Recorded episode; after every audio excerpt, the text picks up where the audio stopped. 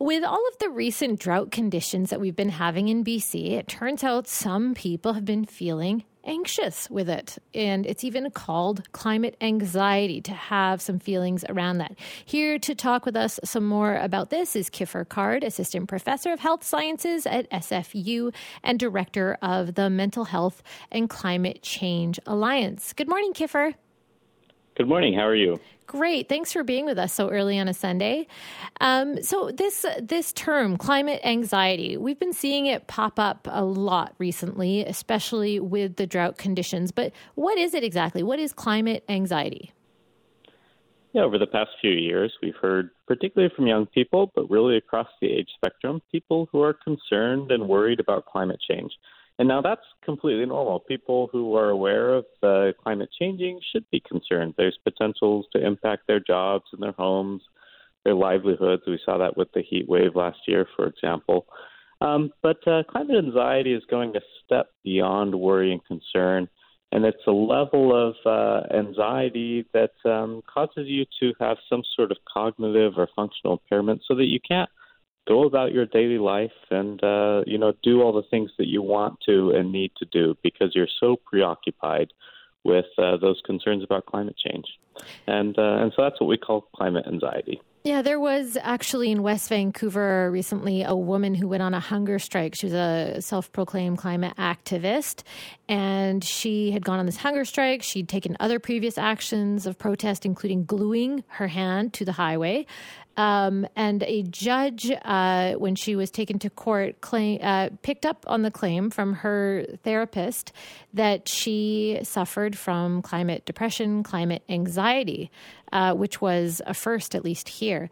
So, is it being more broadly recognized and acknowledged?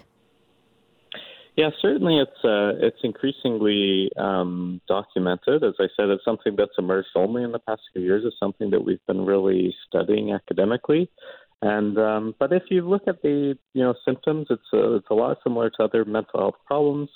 One of the unique things about climate anxiety is there's not a lot that an individual themselves can do to address the sources and causes of anxiety. So they're kind of left with that existential emotional threat that's just there to kind of really um, cause that sort of disruption. Whereas other sources of anxiety, you know, job and work and family, there are maybe more control over those sorts of events. And so this is a really unique form of anxiety in that way, in terms of uh, how how it how it can be managed and dealt with. And so even right now, it's not entirely clear what therapeutic approaches are effective or not for it. Um, but certainly the research is starting to look at trying to understand this really as its own unique medical uh, condition, even though it's not classified, you know, by um, you know most uh, medical bodies as a distinct medical illness. It certainly is what we're hearing from people who experience this, this or therapists who treat it. that there's a lot of reasons to treat it as its own thing. So, Kiffer, and you stated this earlier, we all feel uh, some sense of um, anger and despair at times with reading about climate stories in the news, not just here locally, but also elsewhere in the world. And what is it that differentiates between like this kind of general concern for the climate and then these people that you're saying will actually uh, have climate anxiety?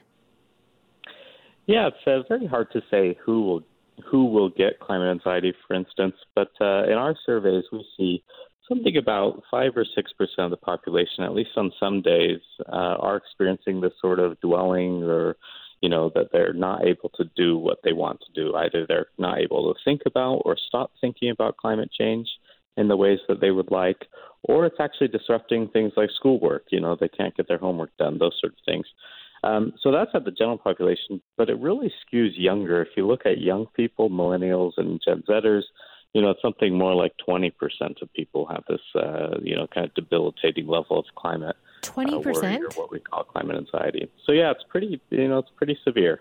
Yeah, that's really high. So, why are young people suffering from it more than older people?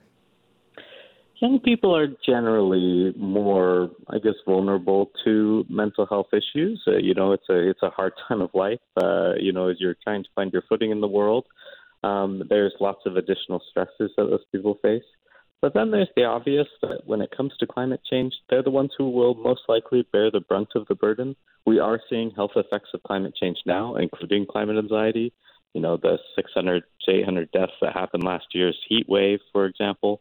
Um, but certainly the perception of what comes in the future will be much worse than what we're experiencing now is there. And so, of course, young people who are going to live through that have more reason to be worried. Okay, and you did mention earlier, Kiffer, that it's not clear how to help uh, these people because it is also a new kind of anxiety. But um, that's for therapists. What about people who just know someone who's suffering from climate anxiety? How can we help someone just as a friend or a neighbor? What can we say to them?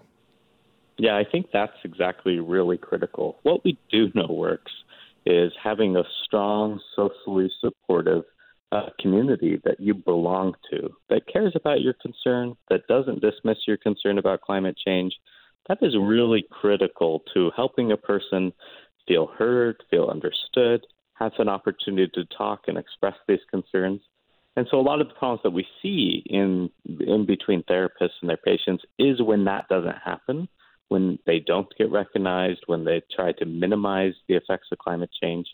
And so um, that's why I think as a broad community, you know, making sure that young people in particular are supported as they learn about climate change, you know, whether that's part of high school or college, um, that they're also being supported and having an opportunity to share what those thoughts mean and have conversations and feel the love and support of those around them. That's one thing that, you know, whatever mental health condition you're talking about is going to play a really critical role in protecting that person from, you know, worsening anxiety or uh, not. And so that might be involvement in a community activism group. You know, it might be involvement in something completely not related to climate change.